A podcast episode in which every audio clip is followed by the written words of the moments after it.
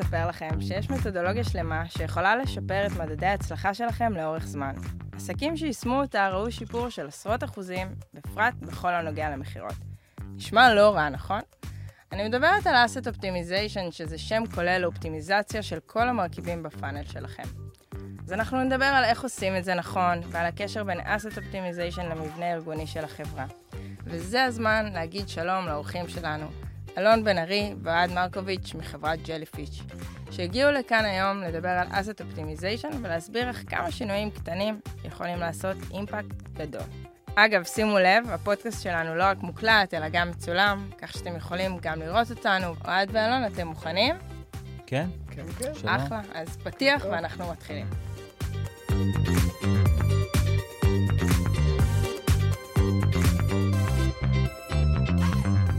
תודה שהצטרפתם אלינו, ברוכים הבאים לפודקאסט שלנו. אני קרן דיין, מנהלת שותפים אסטרטגיים בגוגל ישראל, ואני מאוד שמחה להיות כאן היום. שוב שלום, אלון בן ארי, שמנהל את ג'ליפיש בישראל, ואוהד מרקוביץ', שאחראי על שותפויות וצמיחה. מה שלומכם? על הכיפאק, אהלן אהלן. טוב, זאת לא פעם ראשונה שאנחנו נפגשים, נכון? ממש ממש לא. האמת שזו פעם ראשונה שאנחנו נפגשים במדיום הזה, אבל מהמם. בכל שאר המדיומים אנחנו נפגשים כל הזמן. אז אני מציעה שנתחיל במשהו בסיסי, ולא לדאוג, אנחנו נשמע גם עליכם אה, לקראת הסוף. מה זה בדיוק ה asset optimization? מה, מה זה כולל? איך זה יכול לשפר את הביצועים ואת המכירות של מי שמאזין לנו? ואיך זה שונה מ-CRO? אני אשמח שתעשו לנו סדר. טוב, אז asset optimization כשמו כן, אופטימיזציה של ה asset ים מכל סוג, טקסט, תמונה, extension, עמוד נחיתה, אפליקציה, כל דבר. הכוונה היא לשיפור של כל נכס של החברה, בו יש מגע עם ה user ועובר בו מסר. זה יכול להיות טקסטואלי, ויזואלי, טכני, כל דבר שיגדיל את אחוז ההמרה לכל אורך ה funnel. ואיך זה שונה מ-CRO? CRO זה בעצם, זה, זה המושג הטכני, ככה קראו לזה במשך שנים. אנחנו בעצם הרחבנו את זה, כי התחכמתם. התחכמנו, כן, כן. בגלל שאנחנו אומרים שאנחנו לא רוצים שהפעילות תתמקד רק ב... ב bits וב bytes של, של העלאת אחוז ההמרה בצורה הטכנית. הרי בסופו של דבר, אם ה user יקבל חוויה טובה, הוא ימיר באחוזים יותר גבוהים, אם הוא יקבל את מה שמגיע לו. והיום הדבר הזה קשור בהמון המון אלמנטים, ו-CRO נותן איזשהו רמז שזה משהו מאוד טכני, אבל זה כולל קריאייטיב, זה כולל מסר, וזה כולל טכני, ומהירות גלישה, והורדת חסמים, והמון המון דברים, ולכן הרחבנו את זה, וקראנו, וקראנו לזה asset optimization. כלומר, זה מתייחס לכל הפאנל.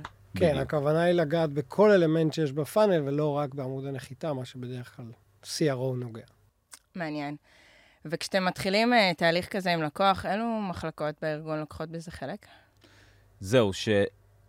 נכון, תמיד לכל uh, שירות אנחנו באים ואומרים, uh, צריך שכל הארגון יהיה מעורב, כולנו נעשה את זה ביחד, אז uh, ספציפית ב asset optimization זה באמת מאוד מאוד חשוב, כי זה לא משהו שרק מחלקה אחת יכולה לעשות. מעורבים פה המדיה וה product והמפתחים והקריאייטיב, ולכן אם מחלקה אחת לא מעורבת, אז זה פשוט לא מצליח. צריך לעבוד על זה באמת ביחד, בצורה מתודית וטורית, ושכולם מעורבים, לא צריך אה, חפירות יותר מדי כל הזמן לשבת ביחד, אבל צריך שכולם יהיו מיודעים על זה ומעורבים בזה.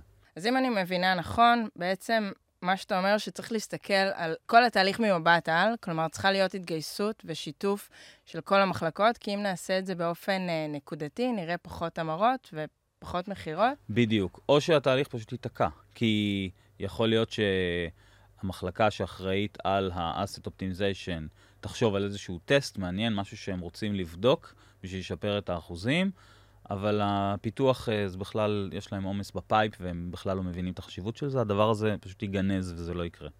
ולכן צריך שכולם יהיו מעורבים. טוב, לצערי נתקלנו לא מעט במקרים כאלו. נכון. אה, אז טוב שאתה עושה לנו סדר. אה, יופי, אני חושבת שזה בדיוק הזמן שתספרו לנו קצת יותר על איך נראה התהליך עצמו.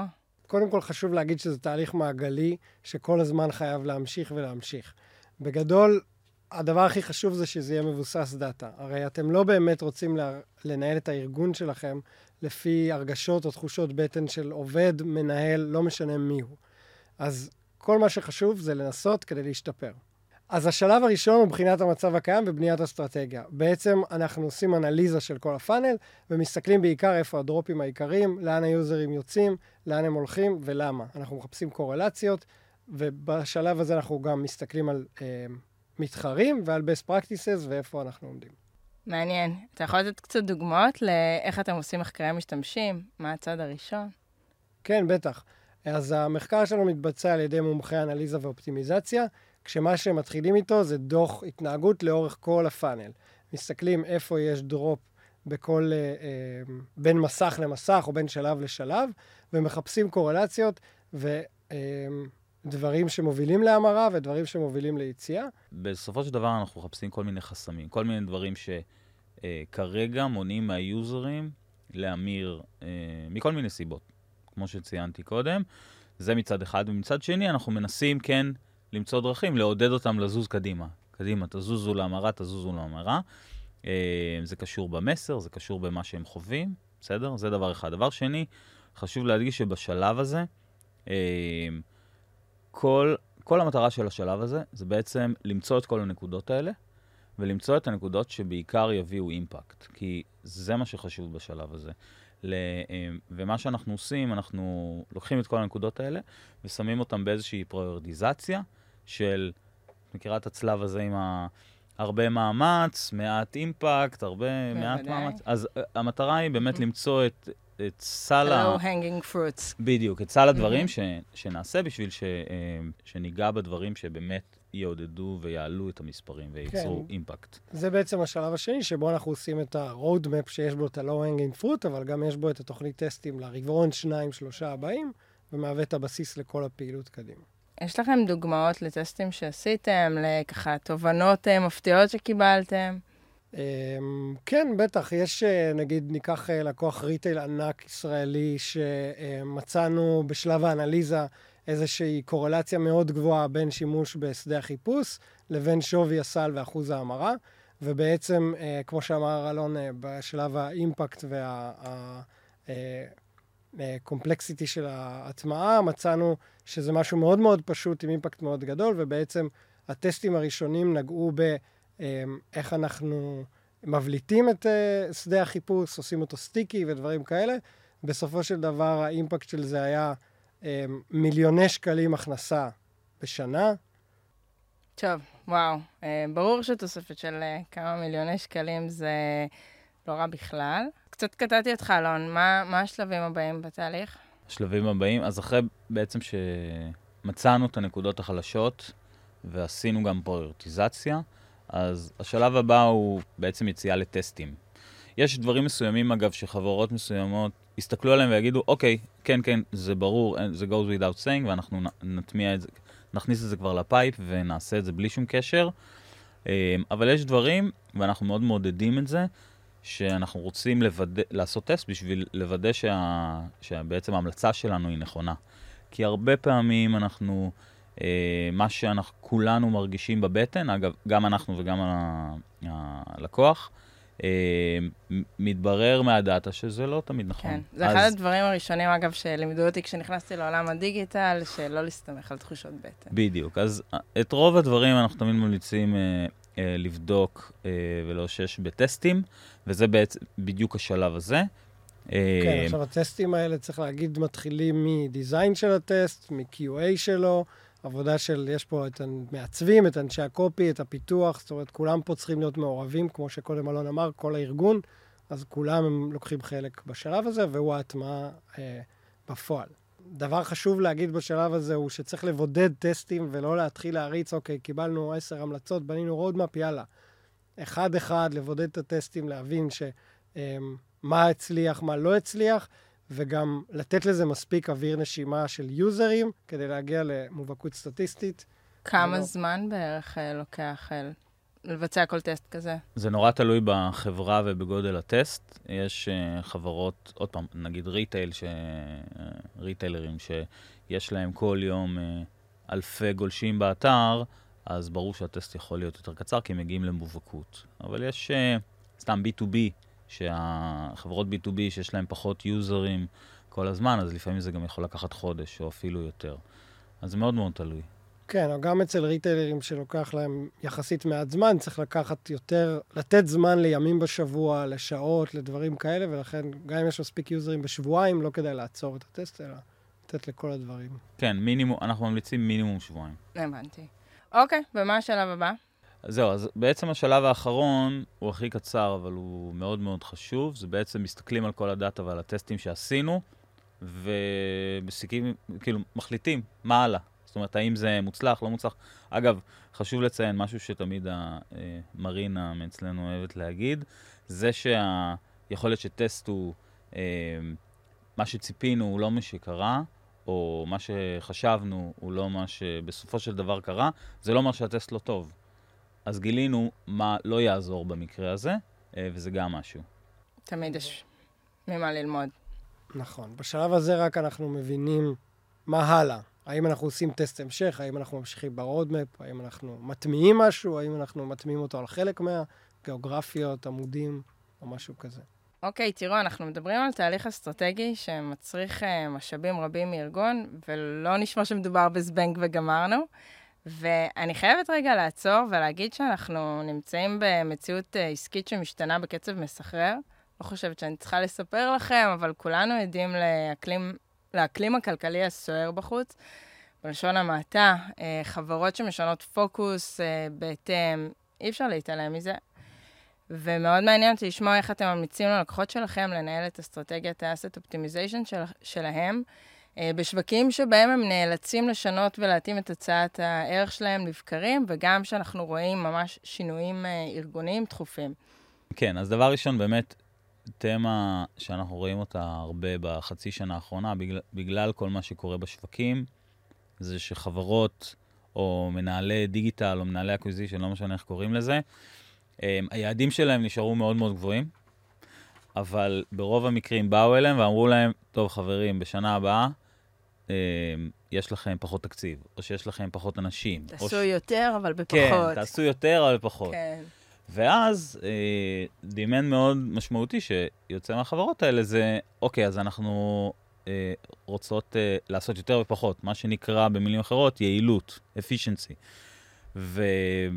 אמ, asset optimization זה בדיוק uh, פרו, uh, שייך למשפחת החבר, הפרויקטים האלו, שבעצם בתקציב שהוא, עוד פעם, הוא לא קטן כי יש פה השקעה של הארגון, אבל... אבל uh, לא מדובר בתקציבי מדיה. בדיוק, אלא... לא מדובר ב...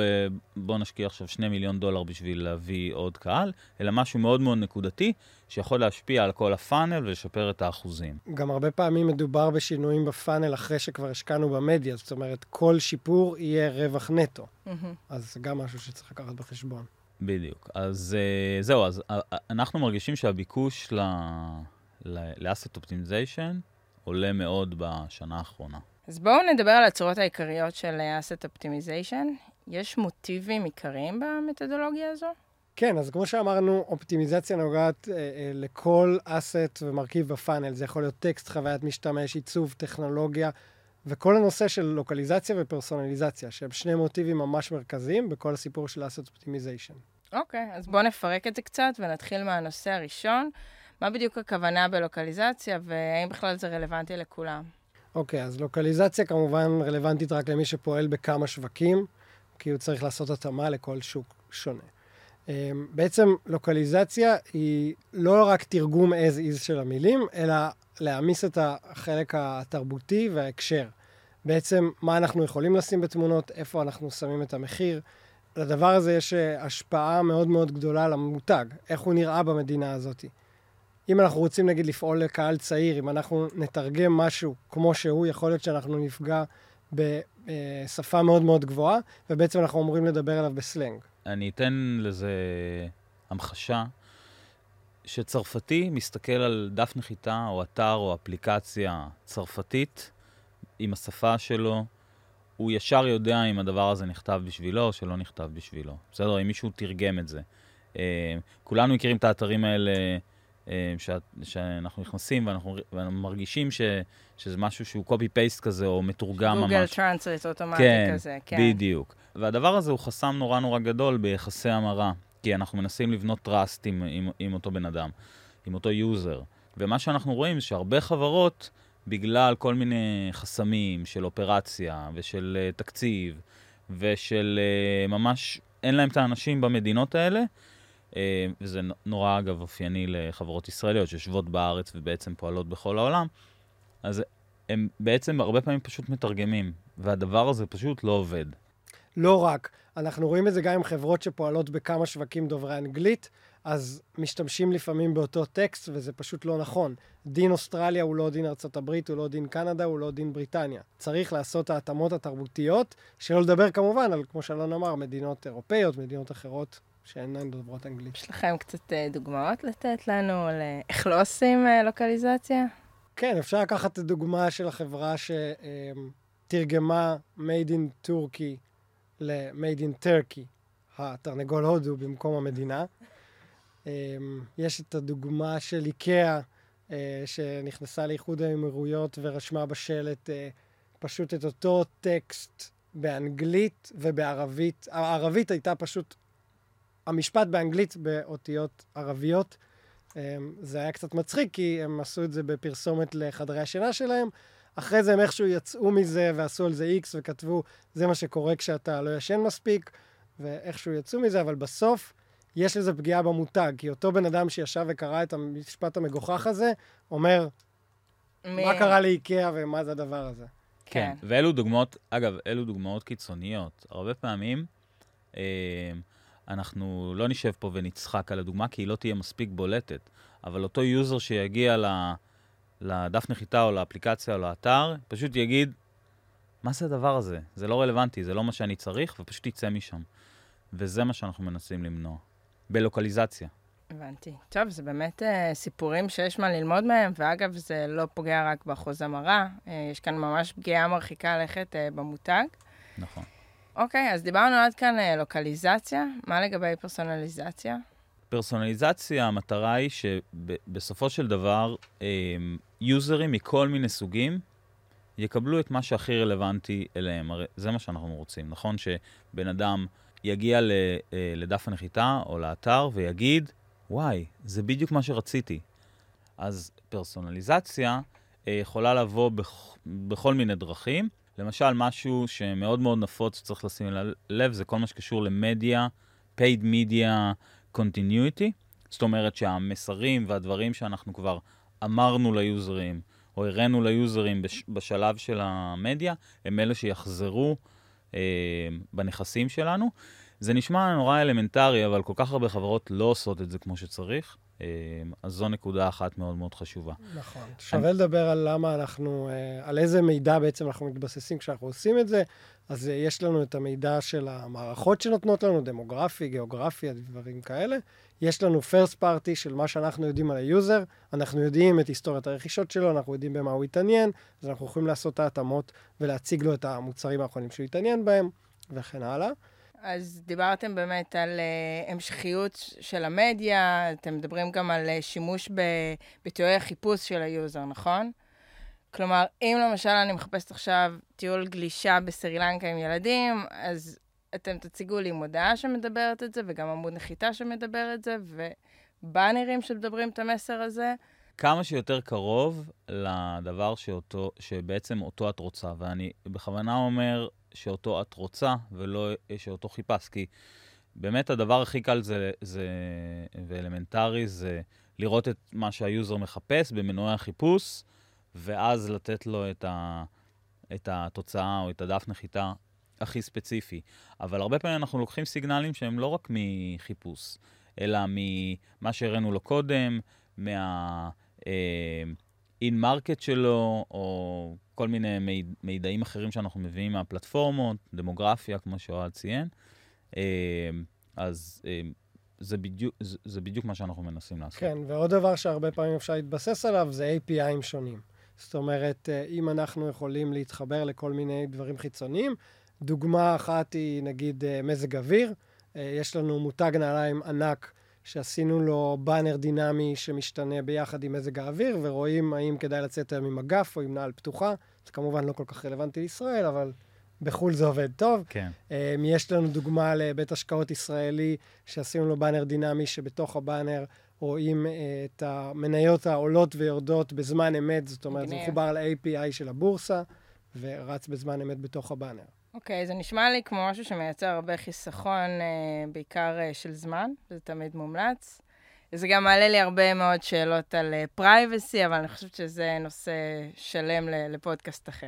הכל במסגרת החוקים. הכל במסגרת. אבל בעניין הזמן, כן, זה חוסך המון המון זמן לכמה סוגים של צוותים בארגון. זה קודם כל, אם אנחנו מסתכלים על נגיד על באנר דינמי, זה חוסך את שעות הסטודיו. לא באמת צריך להכין מיליארד וריאציות שונות של אה, באנרים, אלא מכינים אפשר template לייצר אחד ורצים בדיוק. עליו. template אחד, שאחרי זה עם איזשהו פיד צדדי, שפיד זה כאילו טבלת אקסל מאוד מאוד פשוטה, משנים דברים. זאת אומרת, זה יכול להיות משהו פשוט כמו צבע הרקע, אחוז ההנחה, טקסט, CTA, ויכול להיות משהו הרבה יותר מורכב.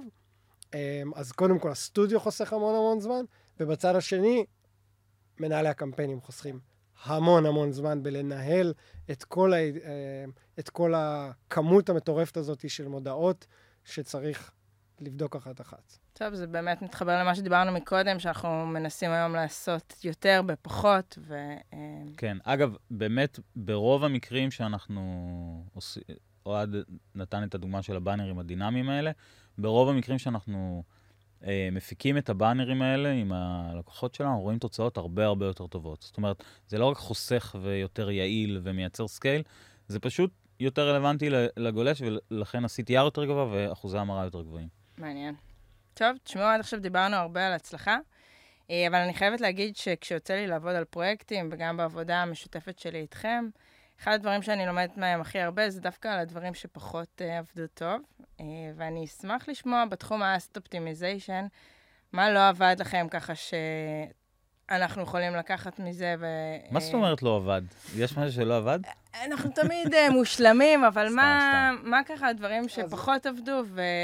ואנחנו יכולים ללמוד מזה כשאנחנו מתחילים את התהליך. אני חושב שקודם אלון אמר ש... אמ, את הקלישאה הזאת שאין טסט רע, אז אה, זה נכון שאין טסט רע, כל עוד לומדים מזה ועושים את, ה...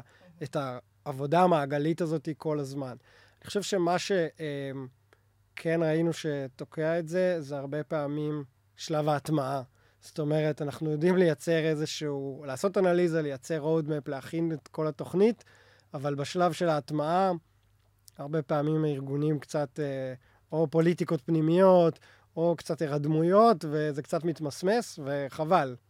הבנתי. אז, אז אפשר לומר שאין טסט רע, יש טסט אה, שרע לו. סתם, סתם, אני, אני צוחקת. טוב, אז יש אה, נושא שאני ממש רוצה להעלות, ואני חושבת שקצת התעלמנו ממנו. אה, לחלוטין, זה כל מה שקשור לשיפור מהירות אה, טעינת הנכסים, עמודי הנחיתה והאתר. והרי מדובר בפרויקט מאוד שונה במהות שלו, שכמעט ולא מערב אנשי product, אלא יותר אנשי פיתוח. זה גם משהו שאתם חושבים שכל מי שמאזין לנו היום ורוצה לקחת את הנכסים שלו צעד אחד קדימה צריך להתחיל לחשוב עליו? האם זה חלק ממה שאתם מגדירים asset optimization? כן, אז. אז דבר ראשון, ברור שזה קשור, כי זה בדיוק עונה על המכניזם שתיארנו קודם. זה משפר את החוויה של הגולש, ומשפר בסופו של דבר את אה, יחסי ההמרה ומייצר אימפקט. אז דבר ראשון, כאילו V אחד גדול, כן, זה רלוונטי. עכשיו, משהו לגבי ספיד. ספיד הולך ונהיה אה, עם השנים אה, הרבה הרבה יותר רלוונטי. וככל שאנחנו עולים במעלה השנים, זה נהיה יותר חשוב ויותר רלוונטי. אני אתן דוגמה אחת. אני לפני עשר שנים, ב-2011, הייתי באיזושהי ועדה, אה, ועידה בחברה גלובלית שעבדתי בה, לא משנה מה, והיו שם חבר'ה מדרום קוריאה, והם כל הזמן שמו את הד... אנחנו דיברנו על כל מיני דברים, טרנדים שהיו אז בתקופתו, והם כל הזמן דיברו על אה, זמני טעינה של דפים, זמני טעינה של דפים, ואמרו שהדרום קוריאנים עם, אה, דף נטען ביותר בין שלוש שניות, הם פשוט לא נכנסים, הם סוגרים אותו ועפים משם. וב-2011, אני לא יודע אם אתם זוכרים, אבל אנחנו היינו נכנסים לדפים ומחכים 7, 15, 20 שניות בכיף בשביל לקרוא איזושהי כתבה ב... לא יודע מה, ynet. והיום, גם לנו אין את הסבלנות הזאת. אם אני נכנס עכשיו לאתר e-commerce והדף uh, מוצר, לוקח לו זמן להיטען, אני פשוט עף קרה לי משם. היום בבוקר, אני ממש עפתי מאיזה מודעה שהקלקתי עליה, כי לא... אז. המגמה היא חד משמעית, ספיד נהיה יותר ויותר חשוב, אה, והדרום קוריאנים כנראה שמקדימים אותנו בעשר שנים. אמ, אז, אה, אז כן, אז אנחנו עושים הרבה את הפרויקטים האלה, וזה האנשים היותר טכניים, וזה לגמרי חלק מאוד מאוד חשוב שכל ברנד צריך אה, לבחון אותו. ואגב, הוויק ספוט של רוב הברנדים שאנחנו פוגשים זה מובייל, ווב. זאת אומרת, עובדים על ה desktop שלהם, עובדים על האפליקציה שלהם, mobile web, על הפנים. נטען לאט, ו... אז תהליך שהוא נפרד לחלוטין, נכון? אתם לא משלבים ביניהם. אנחנו לא משלבים ברמת אותו פרויקט, אבל זה לגמרי אה, חובה לעשות וחלק מה-asset optimization. פשוט אולי נקרא לו האח הפחות סקסי, אבל זה מה שזה. צריך לעשות את זה, זה סופר חשוב. אז דיברנו על asset optimization ועל אתגרים, בואו נעשה רגע פאוזה קטנה ונדבר עליכם. מי אתם? ג'לי פיש. מה, מה בדיוק אתם עושים? Uh, טוב, אז אנחנו חברה גלובלית, אנחנו קצת יותר מ-2,500 חבר'ה ברחבי העולם, ואני חושב uh, שהדבר הכי משמעותי שהייתי רוצה שאנשים ידעו לגבינו, uh, זה שאנחנו עובדים כצוות אחד. זאת אומרת, אין אצלנו ה hub הישראלי, ה hub הדרום אפריקאי או הצרפתי, אלא אנחנו כולנו עובדים אה, אה, בתוך דלי אחד שלם וגלובלי של אנשים שטובים במה שהם עושים בדיגיטל. דבר אחד חשוב לדבר עליו הוא בעצם מה השירותים שאנחנו פעילים בהם, אז אנחנו בעצם נוגעים בכל דבר בדיגיטל פחות או יותר. כמובן שמתחילים מ marketing ומ paid, אבל SEO, ASO, Asset Optimization, שיכול להיות גם ב website, גם ב app, אמ, measurement, דאטה, בעצם בכל דבר אנחנו נוגעים. אה, כשאחד הדברים שאנחנו חזקים בו הוא בעצם המודולריות של העבודה איתנו. אנחנו יכולים לעשות את הדבר הזה כ-managed ובעצם להיות agency. אנחנו יכולים לעשות את זה ב consultancy ולהיות היועץ החיצוני שדוחף אתכם. זה משהו שאנחנו עושים הרבה בארץ, כי להרבה מהחבר... מהחברות בארץ יש מחלקת marketing מאוד חזקה בבית, אז אנחנו פשוט באים ועוזרים לה עם הרבה ידע מהעולם והרבה best practices ודוחפים אותה עוד יותר קדימה. אמ, ויש לנו עוד אה, אה, חטיבת training אה, מאוד מאוד גדולה, שבה אנחנו גם עוזרים to train צוותי in-house. ואתם גם ריסלרים מוסמכים של גוגל, ומוכרים טכנולוגיה, כן. ועוד. ועוד. טוב, אז אני אדע להצלחות שלכם, אני יודעת שיש הרבה מאוד לקוחות מרוצים, וזה באמת אומר הכל. אבל אני חייבת לשאול, יש הרבה מאוד חברות שעושות asset optimization, מה הופך אתכם לטובים uh, בתחום? מה מייחד אתכם? מה, מה ה-secret sauce שלכם?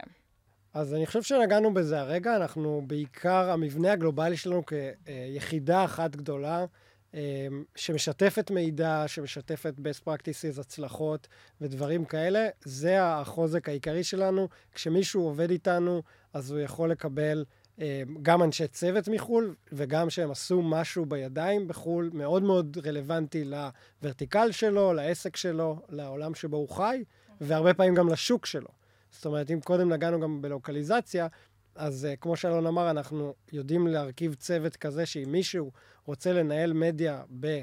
בריטניה וארצות הברית, אבל הצוות marketing יושב פה בישראל, אז אנחנו בעצם נביא לו מנהל לקוח ומנהל פרויקטים ישראלים, שיוכל לדבר איתם בשפה שלנו, ב time zone שלנו, ובקשר ישיר, אבל מי שיעשה את הפרויקטים בפועל, יהיו מה שאנחנו קוראים capabilities, שיושבים במדינת היעד, והוא ירוויח את מישהו שמכיר את השפה, מכיר את התרבות, מכיר את הכל, כשהוא במקרה הזה מנהל לו את הקמפיינים. טוב, אנחנו מתקרבים לסיום. אה, אותי הצלחתם לשכנע שיש לכם המון ניסיון בתחום ה-asset optimization, ואני תוהה אם יש לכם איזה שלושה טיפים מנצחים שככה המאזינים שלנו יכולים uh, לקחת, שתמיד מצליחים לשפר ולהגדיל את ה-conversion rate. כן, ברור. אז uh, אני אתחיל עם uh, uh, פילוח של קהלים, uh, ודיברנו פה על פרסונליזציה, אז תפלחו את הקהלים שלכם, תבינו מי הם, איפה הם נמצאים, מה הם רוצים. ותתאימו ות, להם את כל הפאנל שלכם, מרמת המודעה, מה המסר, מה הצבע, מה הכל, לאן הם, אתם שולחים אותם, ואיך הם מגיעים לדבר הזה שאתם רוצים שהם יקנו מכם, או השירות, או um, הטלפון שאתם רוצים שהם ישאירו לכם. Um, טיפ שני, um, שעוד פעם, uh, הרבה חברות לצערי לא עושות אותו, uh, אבל שכן עושים את זה, אנחנו רואים את התוצאות, אנחנו עדים לתוצאות, וזה כל נושא הלוקליזציה. זאת אומרת, אל פשוט תתרגמו, זה במקרה הטוב, זה פחות יחסי המרה, במקרה הרע זה מביך ופוגע במותג.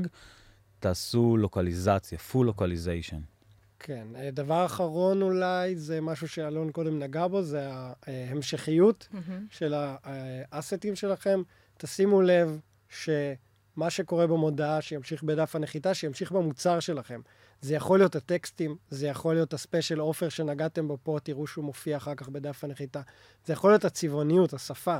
הרבה פעמים אנחנו רואים מישהו שהשפה שלו במודעה היא אה, ציורית כזאת, ואז הוא מגיע לאתר נורא רציני ותמונות מסודרות. זה לא עובד ביחד. תעשו פאנל אחד, ויזואלי, טקסטואלי, ברור. מגניב. תודה. אחלה של טיפים, מה שנקרא לגזור ולשמור. טוב, אה, אלון ואוהד, אני מקווה שאתם מוכנים לזה. עכשיו אה, מגיע הטוויסט בפודקאסט. יש לכם שאלה שאולי הייתם רוצים לשאול אותי? אה, בשביל זה אלון הגיע היום. אה, לא, אני לא הולכת להגיד לך את הסוד של האלגוריתם מאחורי מנוע חיפוש. או-אה, שאלה לשאול את גוגל. אותי. למה, קרן, למה, אתם בכלל עובדים עם חברות כמונו? אתם הרי גוגל הגדולה, אתם יכולים לעשות הכל, לא? זו אחלה שאלה. טוב, האמת שאנחנו הבנו שכדי שהלקוחות שלנו יוכלו להמשיך uh, לצמוח ולהתפתח בסקייל גדול, אנחנו צריכים קצת לצאת מהקופסה. להסתכל על הדברים באופן קצת שונה. וכדי לקחת את הלקוחות שלנו צעד אחד קדימה, הבנו שאנחנו צריכים uh, סיוע ולעבוד בשיתוף פעולה עם שותפים ואנשי מקצוע איכותיים והטובים ביותר, שמתמחים גם בכלים שלנו, אבל uh, גם בתחומים שהם תחומים משלימים. וזאת בדיוק הסיבה שבתחילת 2021 בנינו צוות אקו-סיסטם אה, ייחודי, האמת, אגב, הוא הראשון אה, מסוגו בעולם. יש לך אולי דוגמה לתת לנו לשירות כזה שאמרת שאתם צריכים להוציא? בטח, יש לי דוגמה מעולה. אה, קחו לדוגמה את CRO, מה שאתם מגדירים אותו כ-asset optimization. אז גם לנו בגוגל יש אה, כמה וכמה צוותים שעוסקים במה שאנחנו מגדירים כ-better web.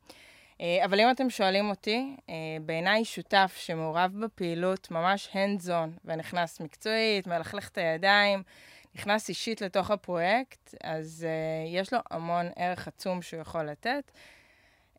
ומבחינתי, אגב, אני רואה בכם, ג'לי פיש, וכמובן בשאר השותפים שלנו, סוג של extension שלנו למגוון שירותים שבאמת נותנים ערך מוסף ללקוחות. שמחים להיות פה. שמחה שנהנתם, לי היה ממש כיף. תודה רבה לאלון בן ארי ולאוהד מרקוביץ' מ Jellyfish שהתארחו כאן היום וסיפקו כמה תובנות חשובות ומעניינות בכל מה שקשור ל asset optimization, איך עושים את זה נכון, מה החשיבות של שיתוף כל מחלקות הארגון בתהליך, לוקליזציה, פרסונליזציה ועוד המון נושאים מרתקים. חברים, היה כיף גדול מאוד שבאתם. אני בטוחה שהמאזינים ייקחו חלק מהדברים שדיברנו עליהם ויישמו אותם. תודה לכם ולכן שהאזנתם. אני קרן דיין מגוגל ישראל. כל הפרקים שלנו זמינים באתר. אתם יכולים להקליק על טאב הפודקאסט ולהזין לפרק נוסף. כאמור, כל חודש נקליט פודקאסט עם סיפור חדש ומרתק. בנוסף, סתם ככה שתדעו, אנחנו מתכננים ליצור עוד המון תוכן מעניין באתר החדש שלנו. אתם יותר ממוזמנים לעבור על הכל, להזין, לצפות, ללמוד ובעיקר ליהנות. נתראה בפרק הבא, עד אז, יאללה ביי.